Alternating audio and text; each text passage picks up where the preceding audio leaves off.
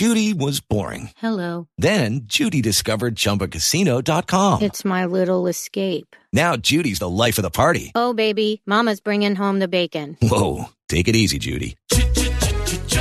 The Chumba life is for everybody. So go to ChumbaCasino.com and play over 100 casino style games. Join today and play for free for your chance to redeem some serious prizes. ChumbaCasino.com. No purchase necessary. Void where prohibited by law. 18 plus terms and conditions apply. See website for details. You're listening to TV's Top 5, the Hollywood Reporters TV podcast. I'm Leslie Goldberg, the West Coast TV editor, and I'm joined by the great Dan Fienberg, THR's chief TV critic. How's it going there, boss? Just a quiet, quiet week, Leslie. Quiet, quiet week. Well, the upfront presentations weren't as bonkers as the week that preceded them with all the renewals and cancellations and new series pickups, but there were plenty of narratives to go around. You're listening to our 170th episode, and this is the All Upfronts edition. All Upfronts edition, edition, edition, edition, edition, edition. Uh huh. Was that was that dramatic enough to It sound like was- it could have come from the New York stage of the upfronts? It was probably more dramatic than the situation mandates. I mean, I feel like we're about to spend the next hour talking about how very, very silly this entire week has been. But if you want to start it off with some, you know, some gravitas, let's. I mean, I've been up since it was dark out this morning, so why not? I'm feeling a little punchy. Let's go. We should definitely get down to business, whatever that is.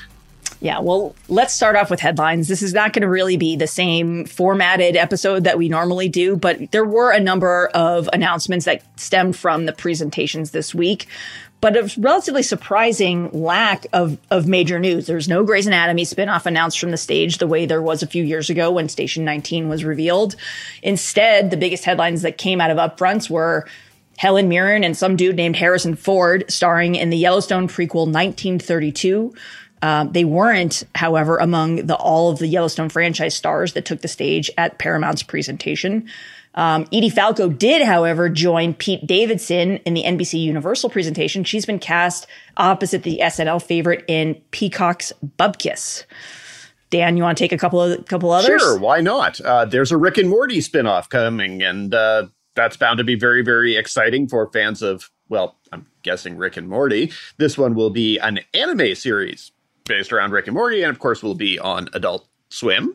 Uh, in news that will be of amusement to our Jewish listeners and perhaps other ones as well. But Sacha Baron Cohen, Greg Daniels, and Mike Judge are teaming up on an animated comedy for HBO Max based upon the philosophically quirky world of Chelm and the Chelm stories. And I'm just going to keep saying Ch, Chaim. Anyway, uh, I'm actually kind of looking forward to that. You, when you initially sent me the uh, the news, I didn't actually read it. I just saw Sacha Baron Cohen, Greg Daniels, and and Mike Judge, and I thought, okay, sure, fine, you know, whatever. But then I saw what they were actually doing, and I thought, oh, that's amusing. Why not? I hope it's not anti-Semitic. So, uh, because it's one of those things where you could either treat the material with a respectful way, and it would come across as culturally specific and of deep meaning to those of us who actually grew up with. Uh, various Chelm stories.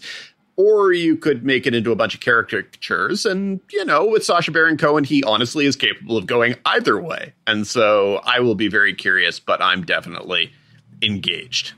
In other headlines, there were um, one of the probably the biggest pilot pass of the season was at ABC, which declined to pick up its LA Law sequel. Uh, so that was obviously from showrunner Marc Guggenheim, who's a former attorney, and described as his passion project and what the heartbreak of getting this passed over meant in a really moving blog post about the experience when your dream, when someone says no to your dream, effectively. So. Uh, and outside of upfronts, the biggest headlines you had Black Mirror is officially returning for its sixth season on Netflix, and HBO renewed Barry, no surprise, for its fourth season. So there's your weekend headlines, really. Yeah, and if you feel as if Bill Hader has been telling people that he used the time in quarantine to write the fourth season of Barry for about two years now, you're correct. I found news reports going back to early, early uh, 2021 where he was like, "Yeah, I used the time to. Uh, we used the time to write season four also." So, yay! It was renewed for a season that they already started making. I love it when that happens. Those are the big headlines of the week. And now we can kind of go either section by section. So leading off, we're going to take a look at NBC Universal's upfront presentation. Number one.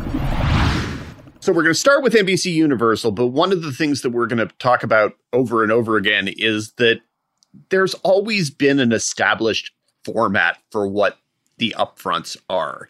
And so an executive comes out and an executive talks about the great year that they had at the network and they say the thing that they're number one in. Claim to be number one at a variety of made up things. Exactly. And then sometimes they'll do a little nod to the ancillary divisions. And back in the day, your sports or news counted as ancillary divisions in some of these things. And then the executive would be like, okay, but what you're really here for is the presentation of our new shows. And now we're going to go night by night through our schedule. We're going to tell you what's new. We're going to tell you what's at midseason. And then we're going to watch clips for like 15 different shows. And that was the way that this has been done. Certainly for the entirety of the 20 years that I've been covering this as a thing. Yeah, that that's not what this year's upfronts were. Um, this year's upfronts were like sending a telegram to tell people about the importance and relevance of cassette tapes. Uh, like you're it, like eight tracks, Dan. Eight tracks. Eight tracks. If broadcast television has become the eight track of the media world, that's entirely its own thing. Yeah, no, it, it th- this entire week felt to me like, and I've described it to you like this like a chicken running around with its head cut off, where it's just running around on electrical impulse, not in any way on sentience, not in any way on actual value. It's a, I'm accustomed to running around my yard in this way. And until I bump into something and die, I'm just going to keep doing it.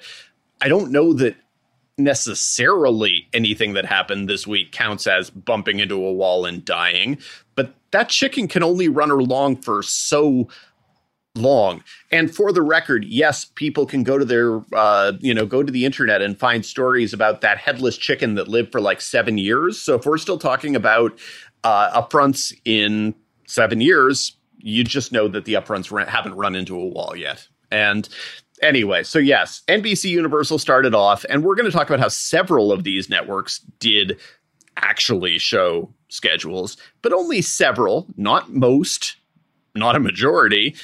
So some, some, some. and and two. The CW did. I mean, the CW, we'll get to this one too, but the CW was the most traditional out of all of the presentations because, well, what else do they have?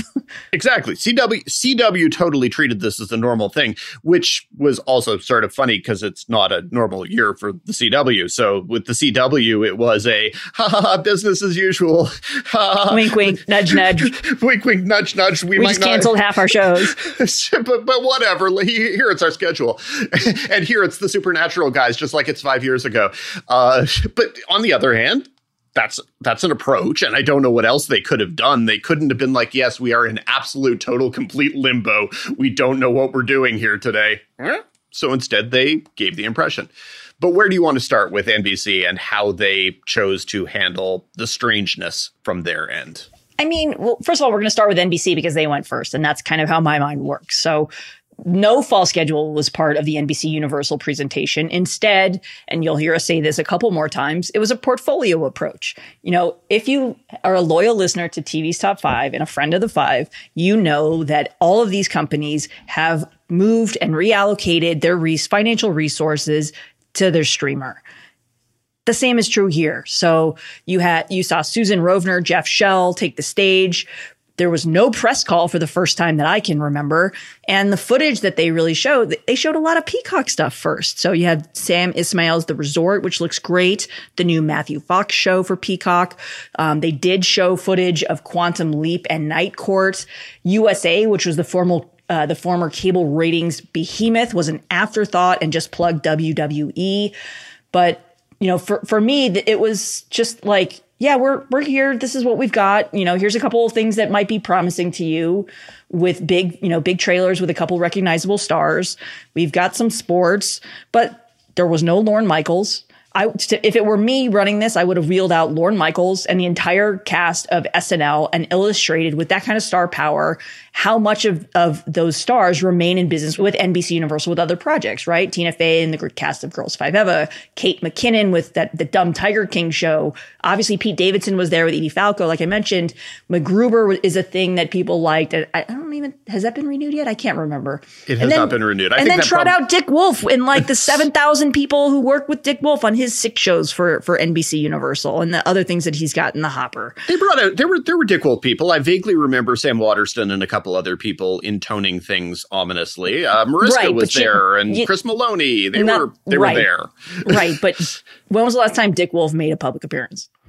Uh, that is because God love him, Dick Wolf. He's a recluse. I know this. He like spent the pandemic, you know, in, in like a bunker or something. You know, that, that's the, the funny rumor that's been going around for the last but, two years. but, but also, there's a limit to how much you want Dick Wolf bullshitting with your advertisers, and how much Dick Wolf wants Dick Wolf bullshitting with your advertisers. But and I think the answer to that is zero. it- right, but but you're not really. Yes, this is a pitch for ad dollars, but it's also you're trying to get people to buy into what you, as a larger company, are doing. And to me, the two biggest people that NBC Universal has are Lorne Michaels and Dick Wolf, and neither were present.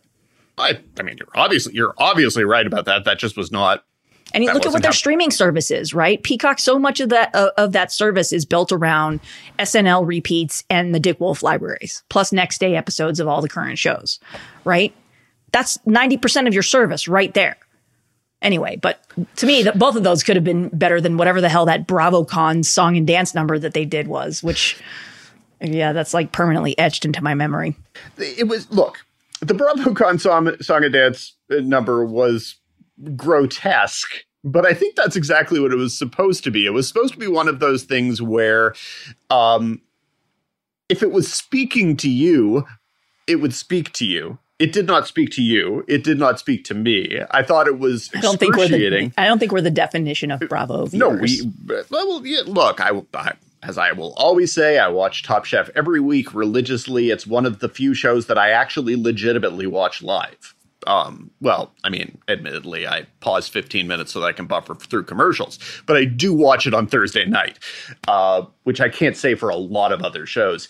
No, look, what the, the point of that was and it was a point of a lot of things that was going things that were going through the rest of the week were uh, look we might not be able to boast about the audiences for a lot of these things and we might not be able to admit what the ratings are but the people who like the thing. or how many we- subscribers Peacock has. or or something like that. But the people who like the thing that we're selling like it a terrifying amount. And that was what the takeaway that I got from that dance number was. It was the people who care about this are insane. Therefore, if you can latch on to their insanity, you can make slash spend money on it and that that was that was all it was there for it just happened not to be a thing that spoke to either of us in any way shape or form uh but you know was was that more or less i don't know desperate sad out of touch than whatever strange thing happened immediately afterwards with with cris collinsworth bantering and doing a little dancing himself and then the miz coming out and yelling because as as I said when we started this segment, it, it, used to be the sports was a thing that you gave 10 minutes to at your upfront because there was money in it. This year, everyone was leaning on sports Yeah. because who, who said it? I think it was David Zaslav in the Warner Brothers Discovery presentation, where he said sports is the new prime time. He's exactly.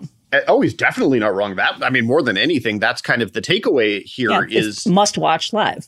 it's much watched live and so eventually the possibility that upfronts will cease to be about scripted programming in any way shape or form and will just become a okay here's what we've got live this year that maybe you want to be involved with That maybe that's what's going to be like but that's a lot of what this felt like is a lot of people talking about sports which people watch live and news which people watch live and everything else meh. Well, I think I'll disagree with you a little bit. I'm not undercutting about sports and news, but what I'm, I, I do think scripted will always have a place at these presentations as long as they have these presentations. But one of the things, and we'll get to this in the Disney seg- segment coming up, but I, I, I don't think it's going to matter what platform they're promoting, right? You know, we talked a little bit during the Disney presentation when they had that like huge reel of different promos all cut together into like one super sizzle reel of a bazillion different shows. Most of them were unrecognizable because they're new, they haven't been out yet. And none of them said the title of the show. None of them said a premiere date, and none of them had what platform or network they were launching on. So I, I, at this point, the piece of, of these presentations that that is disappearing and will probably continue to do so over time is broadcast. Because that's just one, as you said, one small piece of the pie. And it's not even the piece with all the walnuts in it, you know, or all the pecans in it. I don't know. This is a bad pie analogy. I like pecan well, pie. That's all I can think of right now. Pecan pie is great. I call it pecan pie, but that might just be regional. Um, and, and no, uh, uh, like this, that's obviously, obviously true because you know, for years the narrative was over and over again, no, seriously, broadcast is still the best bang for your buck. It's still the best way to uh, get in touch with your viewers, uh, with your ad dollars and all of that. This year, I don't think anyone tried claiming that. I don't think anyone was trying to say, you know, even the broadcast networks that actually have things to celebrate weren't trying to say, oh, yeah, broadcast is where it's at. No one did that. So my question then becomes this entire dog and pony show is built around the broadcast schedule.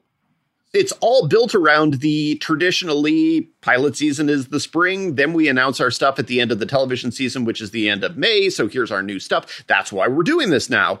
Yeah, because, you know, all the new cars started rolling out in September and that's why the new fall season starts in September was because the automakers would buy ad time on the networks to sell cars. But so if all of the things that this entire process is built around are outmoded and bordering on meaningless, like that thing you just said about new cars coming out in September and the thing I said about broadcast television being relevant, I suspect we have young listeners whose brains just exploded about by the idea that these are things you could base schedules around. And so this is a hugely expensive, hugely time intensive, multi day event that's based around a lot of contingencies that don't match any industry in 2022 anymore. So Right, but I think, you know, as I've been thinking more and more about these presentations, you know, I just did a big analysis that posted about why the broadcast networks weren't center stage at these upfront presentations anymore. And in thinking about it, it's like, well, why are we having the upfronts? Well, all of these platforms are all going to have tiers that have advertising on it. So it does make sense to continue to do this. Does it make sense to do this in the middle of May? No. From a broadcast perspective, absolutely not. Because, you know, I, I crunch the numbers as I am prone to do th- this year you know, we, coming in, there were a mere 35 pilot orders this year, which was a 10 year low. And then that trend continues. The total series orders across the networks, again, another low for the same period. After averaging nearly 40 pickups a year for the last decade, you had 17 new shows picked up collectively from all five networks. And then, and the reason for that is they've all shifted to year round development a lot of it because of the pandemic, a lot of it because of, of, of, reduced budgets, because the shift has been, all those, those dollars have been reallocated towards streaming. So does it make, make sense that, bro- that broadcast wasn't a huge part of the upfront presentations? Absolutely. Do we need to keep doing the upfront presentations in the middle of May? No. Do we need the upfront presentations as a whole? If you want to sell ads and meet advertisers, probably yes. And and I don't just dis- I don't obviously don't disagree with that. Like there's there's a reason to get these companies together with the people who provide the money that allow them to do work. No question about that. Whether it requires a major reconsideration of how they're doing it, when they're doing it, why they're doing it, I think that is probably true. But you know, you look, you if they all do it in the same week, it allows the advertisers to come to New York and stay for a week and eh, whatever.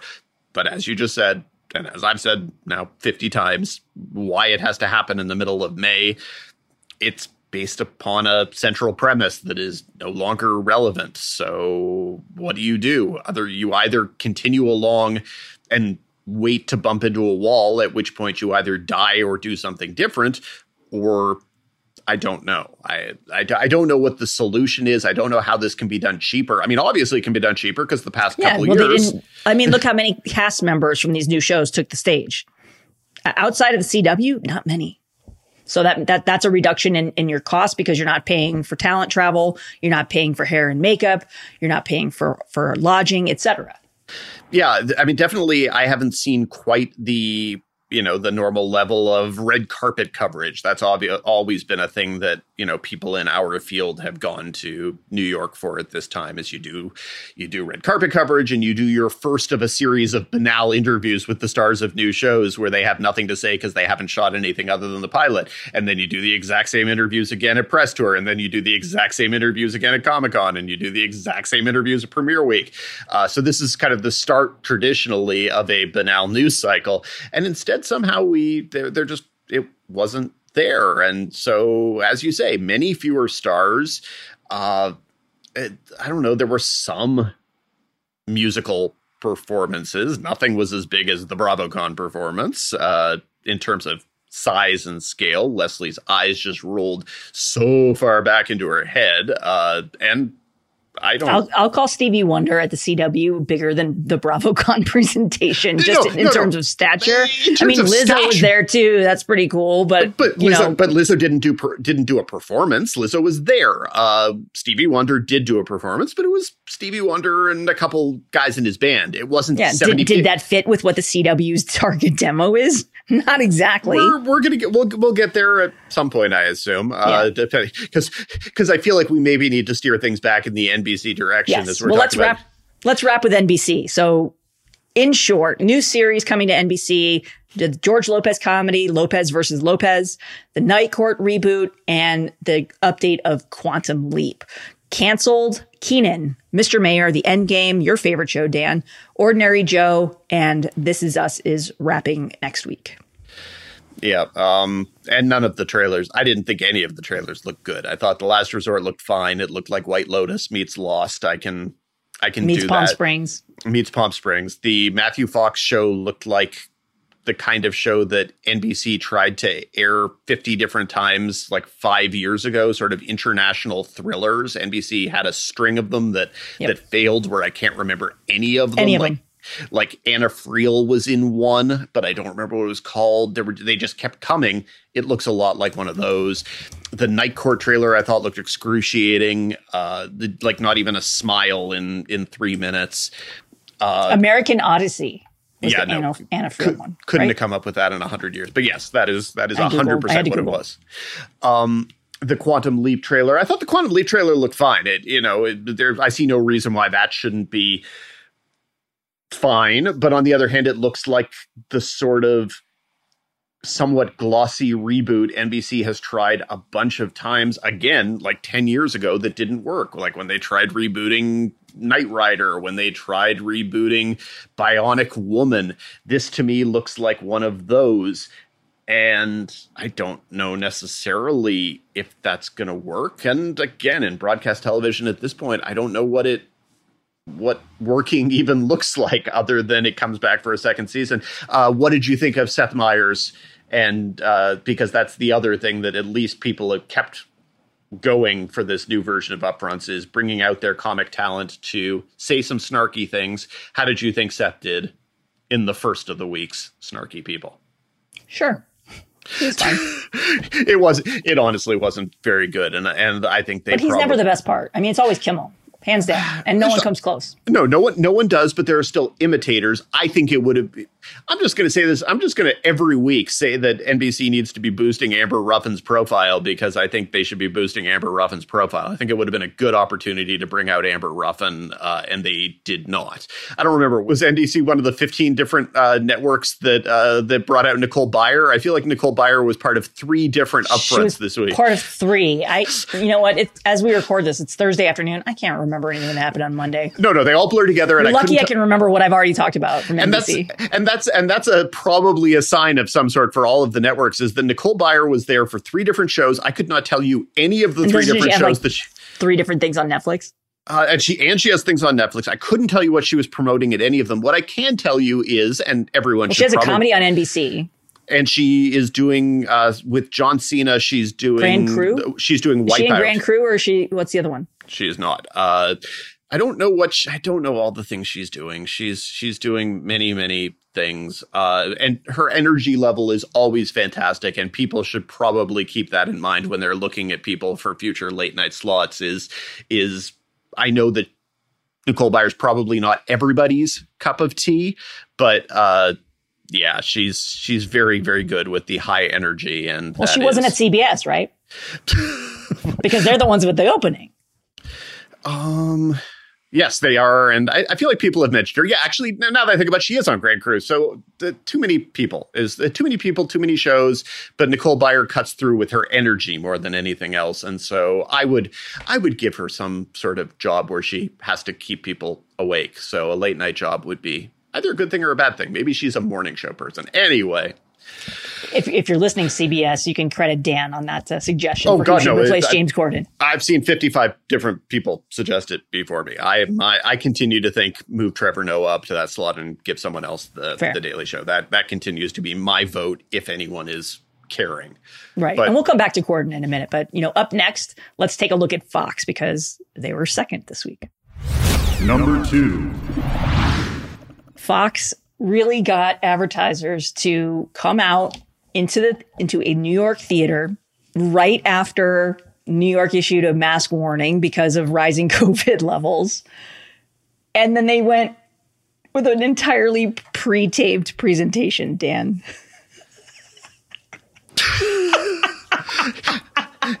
you seem you seem you seem amused by it. I am just perplexed by it. And why would anyone I, do? Why would you do that? Why oh no! If that? if I'd been there, I would. I'd be pissed. If, if I had to put on pants for that, yes, I would have been vague. If I had had to put on yeah. pants for a taped presentation, it was like ninety minutes sitting in an uncomfortable theater in a mask during told, like a COVID surge. Being told about how great it is that Fox News is part of the Fox family, uh, I I would have been angry, Flip, flipping a table.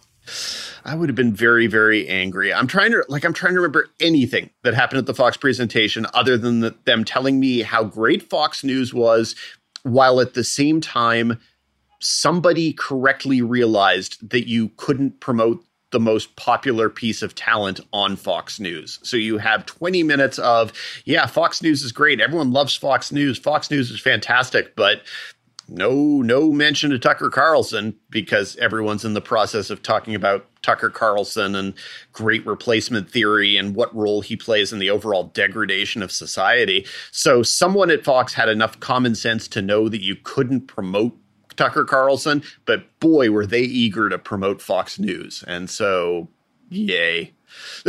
yeah. Well, also missing from Fox's presentation was the fall schedule because the network didn't bother to announce one. So you want to go back and, t- and touch once again on on how little these presentations matter for broadcast networks. There's a great example. And they're big announcements or their big clips were from a bunch of shows that they ordered a long time ago. Like, great, I'm happy to finally see clips from Monarch, which was originally ordered in 2019, I believe you told me at yeah, some point. Yeah, it was originally developed as part of Fox's script to series model, which, you know, if you got to keep in mind Fox is overseen by Charlie Collier, who came from AMC. AMC developed shows on a script to series model. So he brought kind of that development idea there because guess what? They're also spending money, you know, spending less money on scripted originals. So, you know, yes, you saw clips from Monarch, which was originally supposed to air this past season um, after the NFC Championship game in January and was rolled to this season, citing after the network cited uh, delays related to the pandemic. You also saw clips from the animated comedies Grimsburg and Krapopolis, which is just really fun to say. Krapopolis, I'll say it again. Um, but again, those were picked up a long time ago. Animated shows, if we as we say, take a lot longer to produce. Um, and two other new shows. They showed footage of Accused, which is an episodic anthology.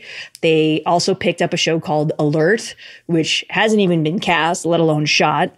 Uh, so yeah, there's you know for a whole presentation about a network that has been scaling back on on scripted over the last couple of years because of the, you know the Disney sale. They don't have a studio anymore, or they do now, but they they've you know launched one now, getting doing like co-productions with other studios, but for the most part, they don't own a lot of their programming. I think Monarch is the first one that they own fully, but yeah, they spend a lot of time promoting stuff that hasn't even been filmed yet or has been in the works for like two years.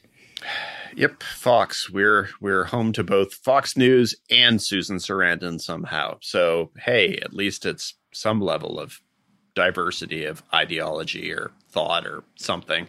Uh, as Fox is about to discover that attempting to market a red meat, red state country music drama that stars Susan Sarandon is going to cause problems. I, I I feel like someone should probably know that, but whatever. Maybe hey, maybe it'll work. Maybe I don't know. I, I don't know what works anywhere anymore. And I feel like that's probably been my takeaway from this entire week is I don't know what works. I'm not sure that networks do. I'm not sure these companies who pay their executives tens of millions of dollars know what works what works, Leslie?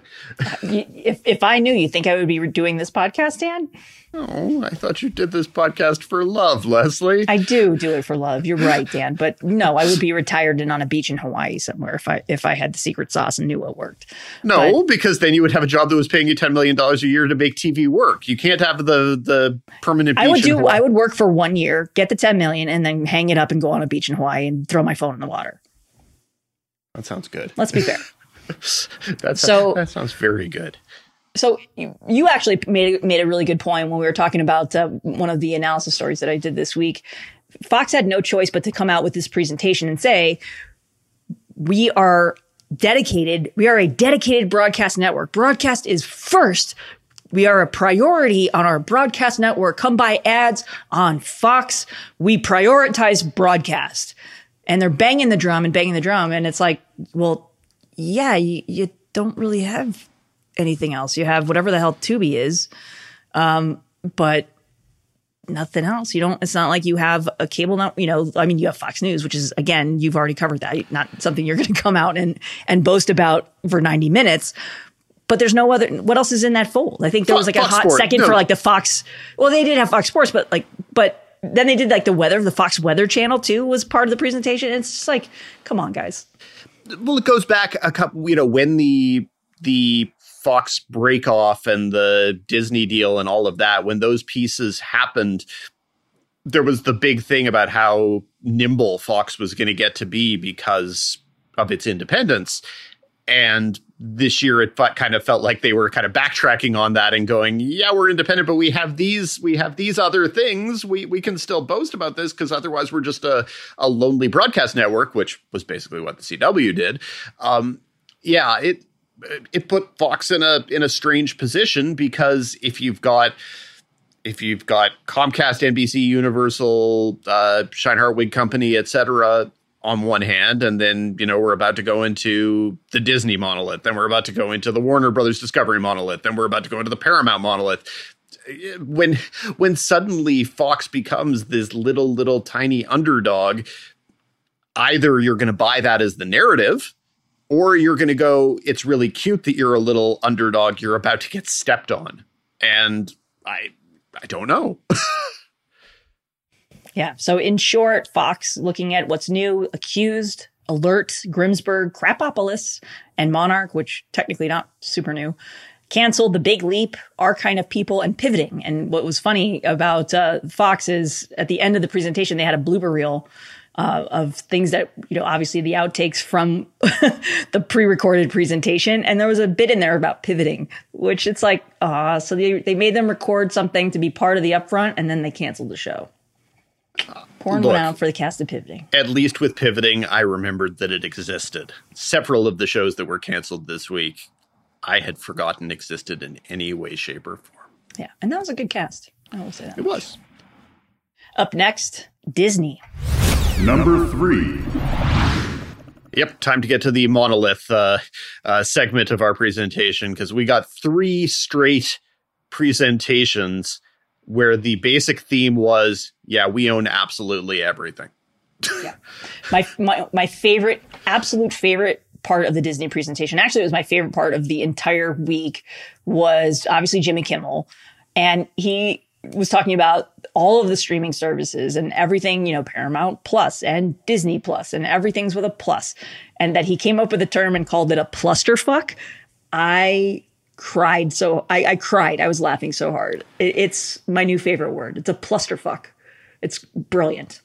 That's it. We're gonna we can wrap Disney. That was, and there we are. Disney. Heck, that's it for upfronts. Clusterfuck. Clusterfuck. Eh, it's a, it's, it's clever. Yeah. I, No, gotta, anyway, gotta give people some credit. Yeah. Gotta give people some credit for for some cleverness. And he and he thing. came up with that while he after contracting COVID a second time. So he, he zoomed into the presentation because he was originally planning to be there in person, but then tested positive the morning of the show. Further illustrating why it was so fucked up, pardon my French, why it was so screwed up that Fox invited people to sit in a, in a crowded theater for a pre-recorded presentation. So anyway, I digress. But Disney, you know, there were a couple of things that that really surprised me, and and one of them, one of the things that was highlighted was the Onyx Collective. Um, that was like I think was one of the first things that was right out of the gate as part of Disney's presentation.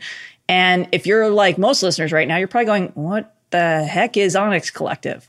Uh, well, I've talked about it a couple of times I was on the going to show. say if you're if they're like most listeners, they've heard you talk about it before. Come right. on. That is the the production company like Banner housed within Disney that is overseen by Freeform president Tara Duncan that focuses on underrepresented voices.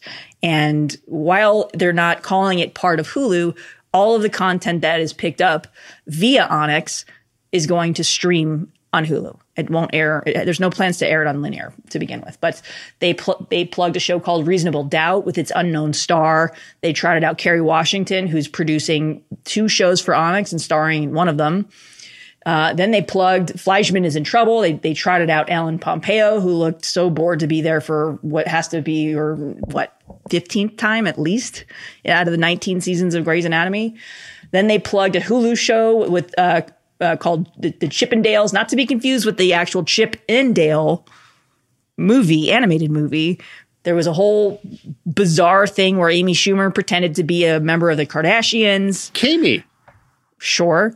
Yeah and then and then there was the, the the supersized sizzle with a lot of shows that no one knows anything about. So it's like here look flashy new things. Look this this all looks cool. We're not going to tell you about any of them though Yeah, um, and for the record, uh, the the underknown, not unknown star of Reasonable Doubt is Emayatzy Corinealdi, uh, who has a great name that Kerry Washington was clearly enjoying saying, and people could know her from uh, various TV shows. She was the star of Redline uh, um, on CBS that I totally watched.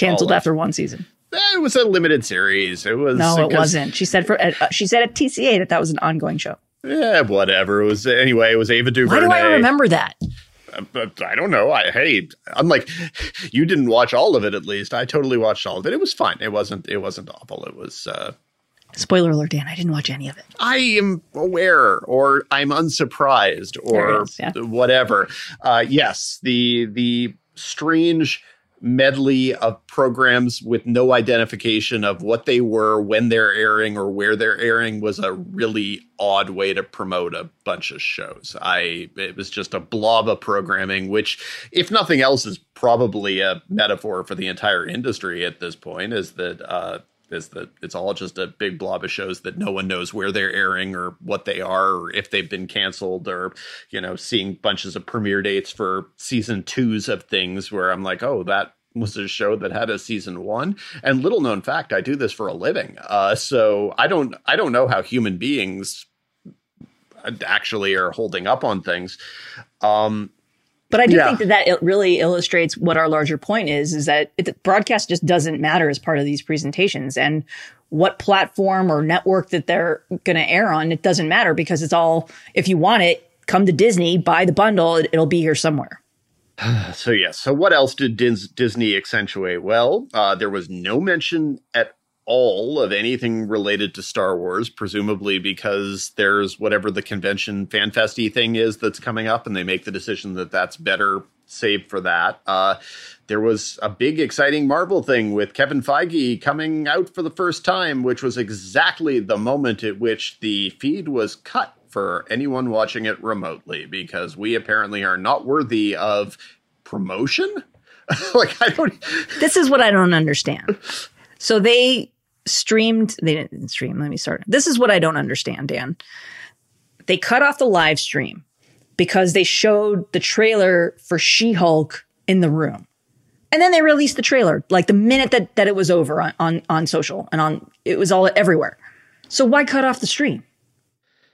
They were making strange choices and, and generally corporately making strange choices on when trailers were going to come out, what they thought they were teasing in different ways. Like, so, okay, we weren't worthy of seeing the trailer for She Hulk until 15 minutes later when it came into our inboxes. But we got to watch the first footage for Disenchanted and Hocus Pocus 2 on Disney Plus. I'm not sure if those have actually gone online yet because we were told multiple times that they were in rough forms or something, but they didn't look particularly rough or they didn't look more or less rough or uh, the she-hulk trailer already has people freaking out about how bad the cg looks in that and it's coming out in in august. Um, so yeah, I, I don't have I don't have answers. Again, this is just gonna be a running theme: is no answers, no understanding. People on people on the interwebs on Twitter have been already campaigning to attempt to Sonic the Hedgehog the uh, the special effects on She Hulk. You know, if we complain long enough, will they attempt to will they redesign and redo this entire series that's only two months away from premiere? Can we just uh, redo talk about the title for a second here? It's it's jokey. She Hulk, attorney at law. It's jokey. Tatiana Maslany. It's jokey, and nothing it, screams comedy like Tatiana Maslany. Excuse me, Parks and Rec co-star, uh, yeah, guest but star. come on. I don't know. She's a she's not unfunny. I think uh, actually I would say that a lot of her best parts on Orphan Black were when she got to be the funniest. I, I she is unquestionably a talented comedic actress. On the other hand, the special effects do look strange. I am not in any way I am not in any way a a fan of the comic, so I don't have any real sense of whether things are tonally similar to some run of the comic or another, or if the look is from some run of the comic or other. A lot of people seemed concerned about many aspects of the CG. To me, it looked a little bit silly, but if the goal of the series is to be kind of a lark, I have no problems with I mean, Disney Plus doing. It's a half hour, right? So it's a comedy. Uh, well, it's definitely a comedy. I mean, unquestionably, if you look at it, it is very clearly. I mean, I laughed towards, at the trailer, but I don't think it was. You were no, I you laughed to- the way that I was designed to laugh. No, you were totally. well, depending on what you were laughing, I can't say for sure. You were definitely supposed to laugh. It is supposed to be a comedy. I laughed um, at how terrible it looked. There, uh, that's not exactly what they were going for. Then, in that case, no, it's a comedy. But whether it's going to be whether what its run t- episodic runtimes are, I don't know that we actually know that. Um, so we'll find out. yeah, and this just in Disney Plus is developing a new Daredevil TV show. So again, you want to talk about missing missing major announcements from the stage? Feige could have revealed this. This has kind of been speculated by, you know, the former stars of the Netflix Daredevil show, which is of course owned by ABC, which is Disney. So of course they're going to bring him probably bring back uh, what's his name and what's his name? Who's the, what the hell? Char- Charlie, Charlie Cox and who's the other guy who was in Daredevil? Vincent uh, D'Onofrio, right? Well, Did I get that right? I, well, definitely Vincent D'Onofrio is yeah. some, and well, Vincent they, D'Onofrio. They, yeah, they've been in other projects. They've bo- they've both popped up recently in other Marvel things.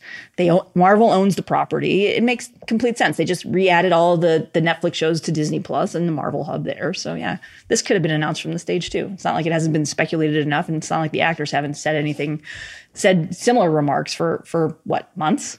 I'm just going to anyway. pretend that it was announced on stage, but it was just when the feed was off, and so and and every and everyone in the room kept the secret because that is the thing that upfronts are about is sure. people keeping secrets about things I mean, in the room. Uh, look, I'm I'm a news junkie. I appreciate getting a big reveal on that kind of a stage, but that's not what this year's presentations were about. This was about scale and showing like come to Disney. You can buy an ad with Disney, and it'll be on eventually Disney Plus with that when that ad tier launches, Hulu ABC, Freeform, Disney Channel, Disney Junior, Disney XD. I can keep going on, but you get the idea. It was about scale, and we'll get into that next too with Warner Brothers Discovery and Paramount Global. But you know, as as for Disney, I mean, they also announced that the XFL would be coming to FX.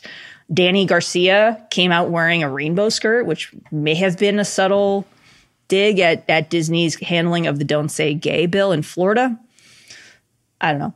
But uh, which at they, least, they doubled down on their commitment to diversity and inclusion, which we talked about with with Onyx and everything else. But yeah, it was just again scale. I mean, did we see trailers for their new shows? ABC's got Alaska, the Hilary Swank newspaper drama. Um, and they picked up a David E. Kelley show called Avalon that hasn't even been cast. A Gina Rodriguez comedy called Not Dead Yet, and the rookie spinoff Feds, starring Niecy Nash. I think a couple of them were featured in the Nebulous uh, programming blob montage. I, I think uh, Blobtage. Yeah, Blobtage, but I don't know that all of them were. And it's kind of funny because you know, say what you will, Hilary Swank is a multi Oscar winning actress. I feel like you might want to promote that she's anchoring one of your flagship networks' new programs, but or else you don't. I I don't I don't know anything, Leslie. That's what I came away from this week stupider than when I started the week, and there is no way that that is what Upfront Week is supposed to be about, making you less able to comprehend the industry that you cover. You, you, do wind up with a little bit of upfronts brain mush at the end of these things, but I uh, don't. I don't even think it's that though. I think it's everything was confusing as opposed to everything being illuminating or clarifying. I yeah. there needs to be a second week where everyone clarifies the nonsense that they put out no, this week. No, uh-uh. there does not need to be a second week of this crap. And, and everything needs to be done at eight a.m. on the East Coast. I hate you so much, Dan. I am not a morning person. So if I'm a little punchy, it's because I've been up since five. And that I did, wasn't aware that there was a five in the morning, only a five in the evening. Anyway, so wrapping up ABC, canceled Promised Land, Queens, Blackish ended, and Maggie moved to Hulu. And I've already run through the new shows. So also missing from the Disney presentation, fall schedule for ABC. So you can find that on thr.com, but not at their upfronts. Hello, it is Ryan, and we could all use an extra bright spot in our day, couldn't we? Just to make up for things like sitting in traffic, doing the dishes, counting your steps, you know, all the mundane stuff. That is why I'm such a big fan of Chumba Casino. Chumba Casino has all your favorite social casino style games that you can play for free anytime, anywhere with daily bonuses. That should brighten your day a little. Actually, a lot. So sign up now at chumbacasino.com. That's ChumbaCasino.com. No purchase necessary. VGW. Void were prohibited by law. See terms and conditions. 18 plus. Okay, round two. Name something that's not boring. A laundry? Ooh, a book club. Computer solitaire, huh? Ah, oh, sorry. We were looking for Chumba Casino. That's right. ChumbaCasino.com has over 100 casino style games. Join today and play for free for your chance to redeem some serious prizes. ChumbaCasino.com. No purchase necessary. Full prohibited by law. 18 plus. Terms and conditions apply. See website for details. Number four. Up next this week, it's a super-sized, super conglomerate, media titan, ginormous conglomerates, Paramount Global, as well as Warner Brothers Discovery, two separate presentations, and then we're going to throw in the CW just for shits and giggles because, well, they're owned by Paramount and Warner Brothers Discovery. So, where do you want to start here, Dan? I don't know. And that is probably once again representative of these things because uh, there was a lot of what are we actually doing here about these presentations, particularly the Warner Brothers Discovery, where the whole point was basically okay, now we've been in business for six weeks. Let's talk about this. A year ago, this was announced. Now, six weeks, we're huge, we're huge, we're huge. We've got all these unscripted cable networks. We've got Discovery. We've got TLC. We have HGTV. We have Food Network. We also have HBO Max and Game of Thrones, but Game of Thrones wasn't even there wasn't a single dragon anywhere to be found at this presentation. Dan. Or a single second of footage. Someone made a joke about dragons, but no one actually said the reason why we're making a joke about dragons is because we have an upcoming Game of Thrones series that we're sure people are going to be into. I mean, of course, not that HBO is ad supported, so it doesn't have as much meaning. But, no, but eventually know. there's going to be an ad supported tier on HBO Max, exactly. which means what? Are you going to be able to watch HBO shows with can you watch the Game of Thrones with commercials? If you're an advertiser and that's a possibility, scream it from the rooftops if you're Warner Brothers Discovery. Well, I mean, we already know that Game of Thrones shows will allow you to do product integration with Starbucks because uh, because so we we know that they're at least open to that possibility. So it's all kind of a gateway at a certain point, and maybe that's what we're supposed to have as a takeaway here. Like I honestly would have, I would have run the Game of Thrones with the Starbucks uh, Cup clip and said, "See, we're we're open to doing some somewhat unconventional things." Uh, yeah, it was hard. Basically, the Warner Brothers discovery panel was this is you know it was this is us it was here here is the thing that we have become in the last six weeks um take it in witness our glory here's shaquille o'neal Yeah, I mean, again, no mention of Game of Thrones, no mention of Succession, no J.J. Abrams, no Greg Berlanti, nothing about the powerhouse that is Warner Brothers Television, nothing about what's coming up on HBO and HBO Max. They did trot out uh, Mindy Kaling to preview her upcoming Scooby Doo animated series Velma, but with no footage from velma with no. Fo- I mean, there was a still. there was there was a still that people have been picking over because it featured a woman with her head cut open and a naked woman behind her so that at least kind of gave an indication of tone and and Velma's brown, which Mindy Kaling is out of shits to give, which is great. But also the big takeaway from this presentation is well, first of all, HBO Max and Discovery Plus are not fully integrated yet, which could have been a, a huge announcement for this uh, upfront presentation. But the big takeaway was they were putting a lot of investment and focus into Jennifer Hudson's syndicated daytime talk show. Yeah, I hey, look, if you didn't know Jennifer Hudson had a syndicated talk show coming, then absolutely they made that point very, very. What if you do know, but you just don't care? Then this was not the upfront presentation for you because she kept coming out and she kept coming out and you, It was a little like, rough at times. You well, you sensed at every stage that she wasn't exactly sure what the actual talk show was or what its format was going to be. So at some point she was interviewing people and it was cumbersome. But really, every time she got out there on the stage with a microphone, um, she kept wanting to sing. Finally, at the end, she did respect, and so everyone was like, "Ah, right." Jennifer Hudson. that's that's who we want to see. Maybe not Jennifer Hudson conducting interviews, but yeah, look, sometimes there's value in imprinting in people's minds that something exists. And I think anyone who was at that presentation now is fully aware that Jennifer Hudson has a talk show.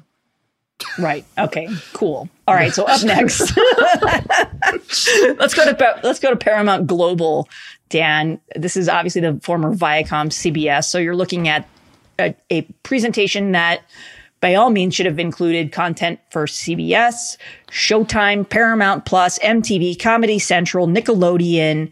You get the gist. This, this is a pretty sprawling portfolio of cable networks, and instead, the presentation was built around a theme of 60 minutes, which, yes, is a mega hit on broadcast. But I- I'll be honest, Dan, I dozed off. It was based around a It was also at like seven o'clock in the morning. it was based around a premise of 60 minutes. Uh, this one was at come on, this one was at one Pacific. Uh, Leslie. was? yes. I only felt that way. I only felt like 7 a.m. This one was in the afternoon. So it was based around the premise of 60 minutes. Except that they didn't come close to wrapping it in 60 minutes. It was Right. like 72 minutes. Um, in addition, and no one wanted to point out that 60 minutes is 60 minutes, but with commercials. With ads, yeah. So, so this was 72 minutes without ads. Um, A supersized episode. also in the process making most people feel genuinely uncomfortable for all of these 60 minutes journalists who were there doing embarrassing promotional puff piece interviews masquerading as advertising supplements it was i felt bad for every one of those people um, Let, let alone the fact that that was like, there's no way that that would have happened because it would be a complete and total conflict of interest. oh, So, never. journalistically speaking, I object. Uh, I I hope some because not all of the 60 minutes people actually made appearances. I hope that is because two or three of them said, "Yeah, Absolutely I'm not, I'm not. not doing this. This is bad." Um, so that was stupid. The major focus was probably on Paramount Plus, I would say, because there was a lot of time talking about new Taylor Sheridan shows. There was a lot of talk Yep. about Taylor Sheridan, not not actually with Taylor Sheridan either interviewed or in person because Taylor Sheridan is off making 15 different shows. Yeah. But instead, you got Kevin Costner to come out. Sly Stallone was there. No Harrison Ford or Helen Mirren. Um, there was a Tug- diver- but then my favorite part of the whole Yellowstone Sheridan verse was that they did a diversity bit right after trotting out a, a parade of, of, of white folks from the Taylor Sheridan universe. Uh, David Oyelowo was there, so he's he's Right. got a show. Um, and yeah, so that was that was about that. Um, no, it was it was all strange. They did a lot of coverage of Star Trek, which again is is Paramount Plus. So you had most of the available captains. I wonder if William Shatner had other things to do. I mean, he has nothing to do with any of the Paramount Plus shows, but still in all, he is a he is an established Star Trek captain, A- and, and they have library rights. Exactly. So, but instead, you know, you did have you did have Patrick Stewart, Kate Mulgrew, um, yeah, uh, lots of lots of Star Trekky people. Um, And there was a And- CBS schedule at the end of it. An Very, actual very- schedule. It was pre-taped and run through in like a minute, but there was a schedule. it was remarkably fast. Uh, and you know, look, we there were a couple successes this year on the broadcast slate, and so the networks tried to emphasize some of those successes. And so, you know, What was more awkward, Dan? Oop. I'm sorry to interrupt you. What but what was more awkward? The the musical number that the cast of Ghosts did as part of the Paramount presentation or whatever ABC was trying to do with with the the stars of Abbott Elementary. Oh, the Abbott Elementary stuff was was far worse because the Abbott Elementary stuff was taking genuinely funny people, most of whom are capable of on their own producing good content. Like I don't, you know, I don't know who does the banter for most of this. And the ABC banter, the Disney banter in general was excruciating throughout. The only the only person who very clearly had his own writers was Kimmel. So that was that was dreadful. I like if I didn't know Abbott Elementary and I watched that thing, whatever that was, I would find no amusement in it at all. At the very Yeah, you wouldn't really realize that it was the, the biggest show on, on broadcast this year. And, No, and have no every publication, including us, and we had obviously we had Quinta Brunson on the podcast, but everyone has done the Abbott Elementary broadcast rare hit and, and some and some people have done the same for Ghosts, which also, which I'm sure you know CBS people would want to tell you is a bigger hit than Abbott Elementary, and you know it's all about Well, they which- don't. Also, they also don't own it. That's a Lionsgate show. I But mean, they maybe, still- maybe it's a co-pro, but still. they still brought them uh, brought the ghost people out and they did a musical number uh, which was very confusing because everyone was in character and they treated it as being in character and it was a bad musical. But rose mciver is always charming uh, but yeah that was that was strange. But look there look there are a few successes and so you acknowledge the successes and you pretend that other things don't exist. Like look at look at fox there have been years where you know past couple of years where it was all about ooh all we want to do is talk about the masked singer there was basically no masked singer presence at all in the the fox blathering they didn't bring out any of the judges any of the hosts none of that because No Rudy Giuliani. they didn't bring out Rudy Giuliani uh, to talk about his celebratory experience, uh, etc. Um, Sorry, Dan. I didn't mean for that to be triggering. exactly. It just it just brought everything down. Um, Well, let's talk about uh, since I, since I've already brought the show down. LeAnn Rimes closed out the. uh, with Paramount? with with Mickey Guyton. Uh, so you know, Mickey Guyton's How a old little is bit. when? What what year did How Do I Live come out? I don't know. You can Google that if you want. it was a like, long time ago. wh- why? Why? It's it, the song is still in the in the core de- in the uh, the key demo. I think uh, it it wasn't. Look, it wasn't good, and it was kind of a. I don't know. It was hard to explain what it was doing there. It was hard to explain why they thought that was going to be the climactic performance of their thing, whether it was better or worse than the perform, you know, than their various comic representatives. So Stephen Colbert was at towards the top of the show, and he was a little funny, and uh, you know, Corden was sort of in I don't give a fuck anymore mode, and therefore was was slightly funny. I you know when he when he's kissing up to people, I don't like James Corden at all. When he's not, sometimes I find him funny, and I I think I chuckled. Like I would put him in a tier below Jimmy Kimmel, but above dirt. I don't know. it's all it's all exhausting, and it's So it was all- Kim, so Kimmel, Colbert, Seth.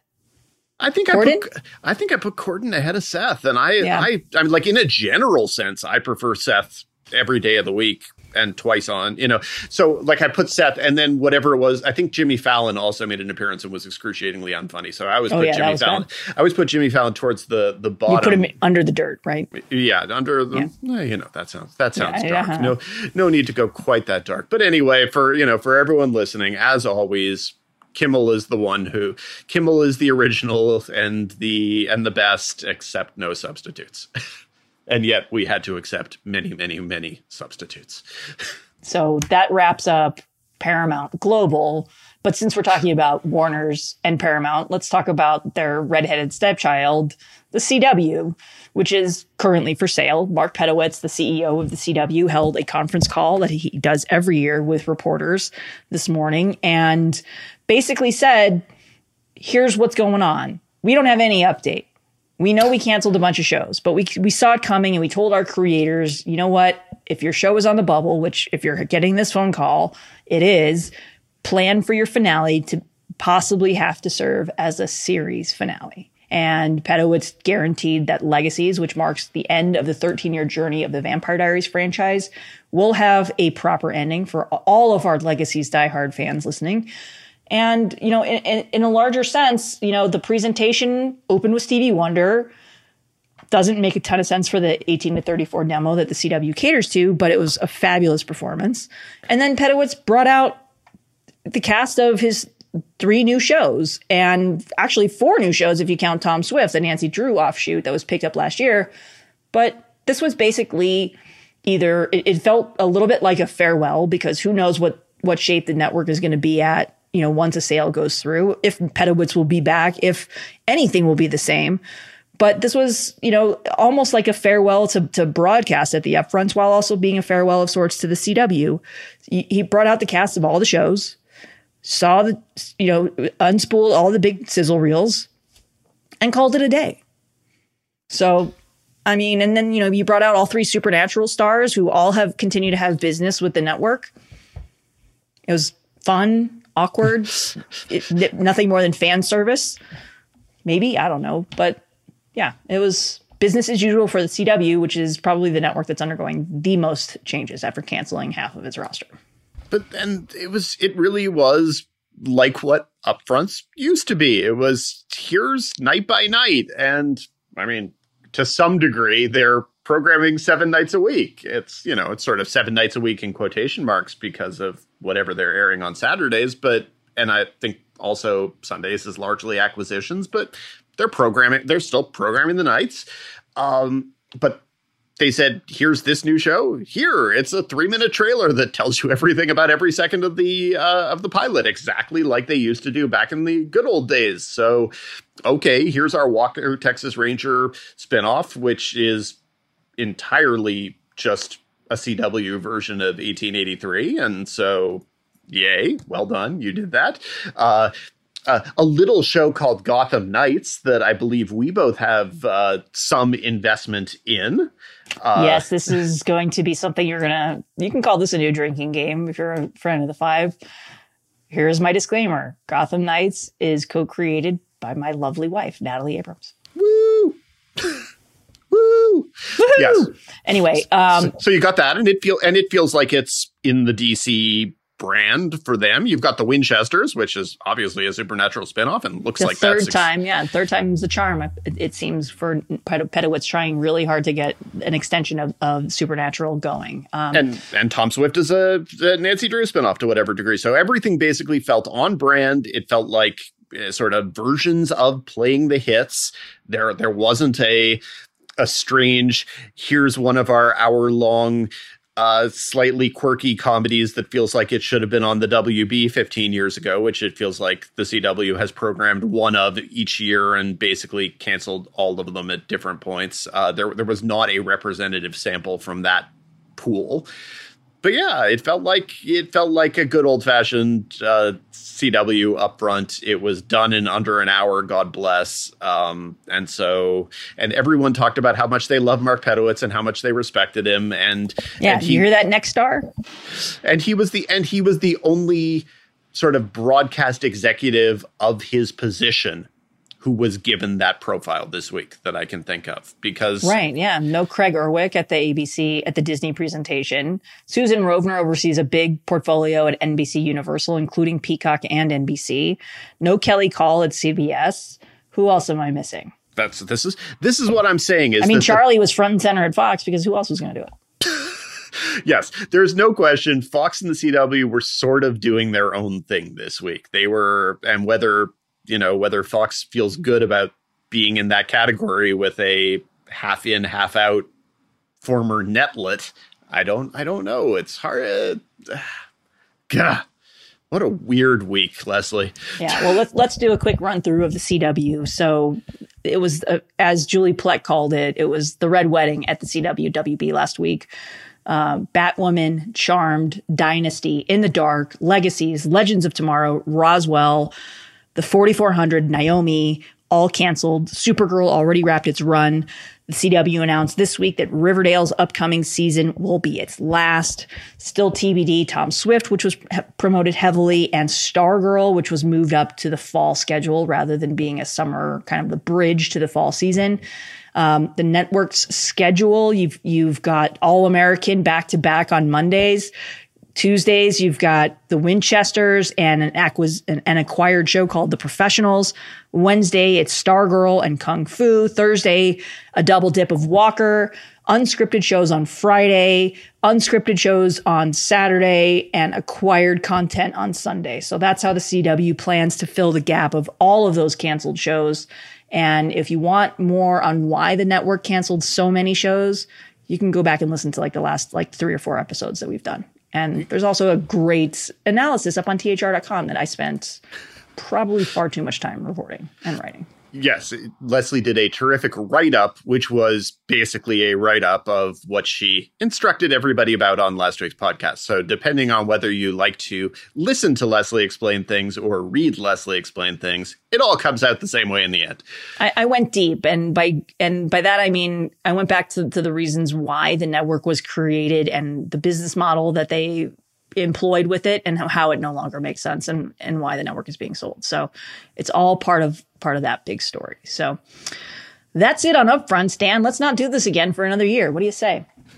I'm 100% in agreement. Up next, wrapping up as usual with the Critics Corner. Number five. New releases this week. You've got Angelyne, based on a Hollywood Reporter feature over at Peacock. Now and Then debuts on Apple. Whatever Night Sky is debuts on Amazon. And we talked a little bit about broadcast this episode and a lot of, of series and come to their season finale and a lot of their series finale, including This Is Us, which ends its six season run Tuesday, the 24th. And then you've got Ellen DeGeneres' farewell episode of her syndicated show a couple days later on the 26th. Dan, what stands out? Okay, so I'm, um, I think I'm like 15 or 16 episodes behind on This Is Us, so I'm not sure I'm going to be able to catch up in time for that finale. I'm about 500 episodes behind on Ellen. I'm really not going to be able to catch up on that in time for that I don't think you need to catch up on Ellen. I'm pretty sure every episode stands alone, right? Sorry, sarcasm. But, but what I'm about tired. but what about the mythology? I don't know. Anyway, so yes, uh, I've got nothing to say about those things. Um, at least this segment, I don't need to be confused by everything like throughout the upfronts. Um, you also didn't mention uh, George Carlin's American Dream on HBO from directors Judd Apatow and Mike Bonfiglio. Uh, if you liked the Judd Apatow Garry Shandling documentary that he did a couple of years ago, which was really really good, so let's make that clear. Uh, this is not quite as good as that, but it's still very very solid. It is four hours of lots and lots of clips of George Carlin being fantastic and prescient and brilliant, and lots and lots of clips of fairly famous people talking about why George Carlin is fantastic and prescient and brilliant. And it completely works in that sense. Uh, you know, George Carlin was both wildly ahead of his time, but also wildly of his time. He was a person who shifted his persona as he felt he needed to over the course of four decades. And he left us with so many records of things that he said on various topics, but also with so many things where we only have to surmise what he would have said about them were he here today. But you know, if you are if your Twitter feed is anything like mine, you've seen, for example, him talking about uh you know about abortion that's that's a clip that goes around basically every time abortion rights are are put in jeopardy. So every few months, uh, those get recirculated and etc. So it's it's very good. If you are a George Carlin fan, it is worth watching. You will probably have seen many of the clips, but maybe not all. Uh, definitely, there were some early Carlin things back in his uh, Carlin and Burns days. It, I always find it somewhat disturbing to see the George Carlin without a beard and in a suit from quality black and white television back in the day. And there's there's a lot of that you know there there are interviews with his daughter who talks about his relationship with his wife which was a lengthy and rocky but also nourishing relationship. Uh, his brother Patrick who died earlier this year was interviewed for the documentary obviously before he died. So there's good stuff there uh, so yeah, George Carlin's American Dream is is very very solid. Um, okay, so we're going to go chron- chronologically. Eventually, I will tell you what Night Sky is. I, I, promise, and then you will know. You still won't watch it, but I'll tell you. Uh, Angelyne is indeed based on a great THR article by our colleague uh, Gary Baum, and large chunks of it were filmed in our former offices. And so, if you're me, and if you're Shannon O'Connor, and if you're yeah, pretty much that's it. Uh, you'll be able to watch it and see uh, your former desks. So there's that. Yay!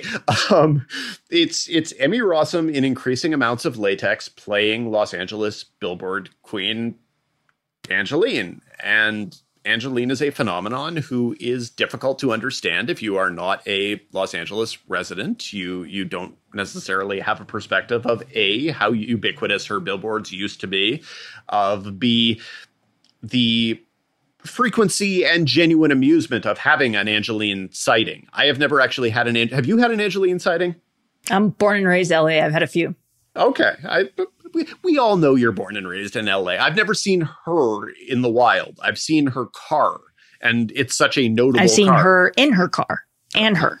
I mean, I assume that if I saw her car, I assume she was probably in it, but I didn't notice her. But I did notice the car because it is unmistakable. It's a, it's a part of the LA culture that is a real thing that wouldn't make sense necessarily to anybody else. And so the series goes out of its way to kind of position her as the I don't know, the founding father of of meaningless social media celebrity, uh, sort of putting her down as being Paris Hilton before Paris Hilton, Kim Kardashian before Kim Kardashian, all the Kardashians before all the Kardashians. I don't know if that necessarily gives her too much credit or not enough, honestly, because I don't know, you know, she's made a persona out of it and she's obviously had some success, but Paris Hilton has made a life and career out of being whatever she is. Several of the Kardashians have become billionaires as a result of the celebrity they've gleaned from whatever it is that they do, also from money that they had in the family previously. You know, they're not self made. Whereas Angelyne is self made, and that is what's intriguing about her and why the story is interesting. I thought the last two episodes, which kind of try to understand Angelyne in a deeper way, actually were pretty good. And it's there's an amusing mixture of absurdism, surrealism, fourth wall breaking, sort of Brechtian silliness. Um, Emmy Rossum is is good. She's kind of consumed by the latex, and so at a certain point, it really just becomes latex acting. You don't even see Emmy Rossum anymore, which is impressive on a some technical level, but you know, if she's trying to dig deeper, it doesn't always come through. The makeup on a lot of the supporting performers is pretty awful. All of the male characters are underwritten or badly written, which wouldn't bother me if they weren't taking up time and space.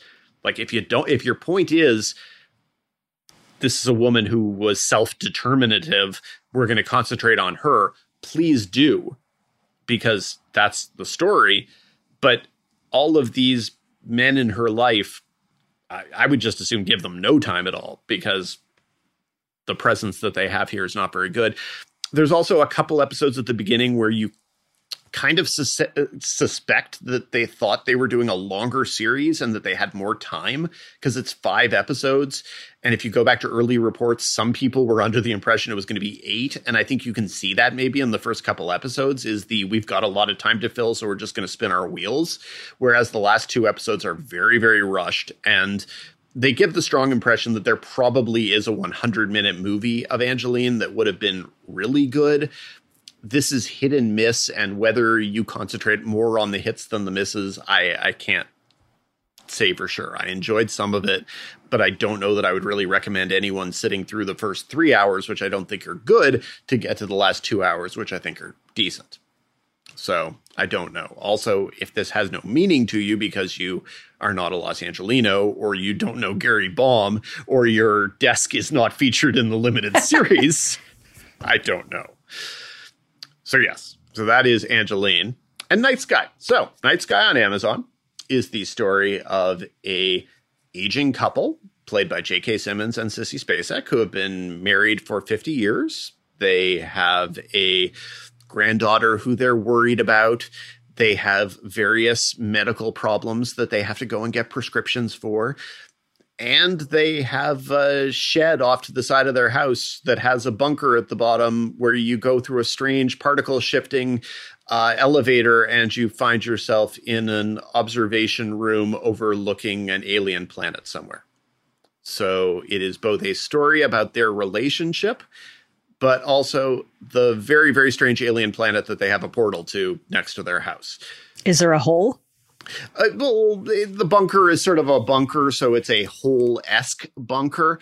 Um, it, it is not, it has been augmented beyond the hole. In outer range, it is a no frills hole. It's just a hole. Whereas in, uh, in this, you know, there's a shed on top of it. There are high tech doors, etc., etc. And then they get to overlook a strange planet. And so it's kind of an enticing blend of elements. And it kind of goes in this the category of slow burn sci-fi that we've gotten a lot lately where they want to be sci-fi and they want to have the big hook that gets people in but then they want to be like no no no we're really about the people in almost every case it's really about faith because in all of these cases it's about what do you believe how do you believe what do you do when you have something you can't explain that is beyond the realm of human comprehension et cetera et cetera so it's a bit like uh, Josh Brolin's Hole or uh, Outer Range, whatever you want to call it. It's a little bit like Invasion on Apple TV Plus, um, where basically there was an alien invasion, but mostly it was about boring human characters. In this case, at least you have Sissy Spacek and J.K. Simmons, and they are both tremendous because they're both tremendous actors and you get them in scenes together and you go, okay, this is a couple that's been married for 50 years that has a shed with a portal to another planet off to the side of their house. Uh, so I kind of appreciated the way that the show built out those two characters and a couple other characters while probably denying people the actual sci-fi thrills that people are going to be curious about seeing. So in the first 10 minutes, they go through the portal and they see the alien planet. It's not like it's hiding it. I'm not spoiling anything by talking about it. But then for like the next six or seven episodes, they only go to the observation of the alien planet like two or three times. They're they're doing a bunch of other stuff. They're like taking blood pressure medication and, and stuff. And that's that's kind of what the plot is at a certain point. And either you're going to be amused by this. In my review, I described it as being like Lost if the hatch was found by Rose and Bernard and they ultimately just decided they had other things to do instead of caring about the hatch. And if that's the kind of thing that amuses you, maybe you'll like Night Sky. I've now given a basic sense of what it is it's probably an okay version of what it is. There's a lot of filler. It is definitely not close ended. So I've seen eight episodes, and where it gets by the end of the eighth, eighth, episode is probably where most people would be hoping that it got after the pilot, honestly. So we'll see. I I like the stars. That's kind of worth it. Um, yeah. So uh, you've got HBO's George Carlin's American Dream totally worth watching if you're a George Carlin fan and if you liked what Judd Apatow did with the Garry Shandling doc. You've got Angelyne, does get better, at least one good performance. The last episode is really loopy and silly and funny, and I kind of recommend it strongly, but I don't know that I recommend the journey that it would take to get to it. And then Night Sky on Amazon, uh, old couple, 50 years buried, portal to another planet. So Josh Brolin's Hole. Josh Brolin's whole totally different series. Um, but on the other hand, can I say with any certainty that Josh Brolin's hole does not, in fact, lead to the same alien planet that uh, that's in Sissy Spacek and J.K. Simmons' backyard? No, I cannot say that. Uh, it's part of the the Amazon Greater Whole universe. Um, I see what you did there, Dan. I don't know what I did there. I don't know anything. The Greater it's, Whole universe. It's been a it's been a long week, Leslie. So those are those are a few TV shows, and next week I'll come back and talk about a few shows that people actually maybe are actually interested in. Things like Stranger Things. I've heard of that one. I, didn't Netflix just spoil that too? Yeah, I, we'll get into that next week. I've heard rumors of that, uh, but but yes, I look forward to talking next week about Stranger Things and its 75 minute episodes. Oof. Well, for more of Dan's weekly recommendations, be sure to subscribe to THR's Now See This newsletter and bookmark thr.com slash TV dash reviews for more. This feels like a good place to wrap things up. Thank you as always for listening to TV's Top 5, the Hollywood Reporters TV podcast. Be sure to subscribe on all of your various podcasting platforms. If you like us, rate us. If you really like us, write a little reviewy thing. It does help spread the word of mouth. We're always happy to chat with you guys on Twitter. Come say hi. Let us know what's working, what isn't working. And if any of the confusing things that we talked about in this week's podcast confused you and you wanted answers on them, I think next week would be a fantastic week for a uh, for an upfront wrap up mailbag. So if or you have, just any general questions, sure that too. But I'm saying upfronts give people lots of things to be perplexed as hell by, uh, because I'm still perplexed. Maybe Leslie will have answers for you. I promise I won't. But if you have questions, you can email us at tv's top five at thr.com. That's tv's top five, the numeral five at thr.com. Until next week, Leslie. Until next week, Dan.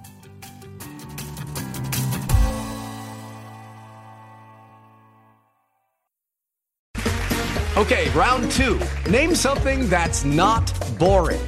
A laundry? Ooh, a book club. Computer solitaire, huh? Ah, oh, sorry, we were looking for Chumba Casino. That's right. ChumbaCasino.com has over 100 casino style games. Join today and play for free for your chance to redeem some serious prizes. ChumbaCasino.com. No purchase necessary. Full prohibited by law. 18 plus terms and conditions apply. See website for details.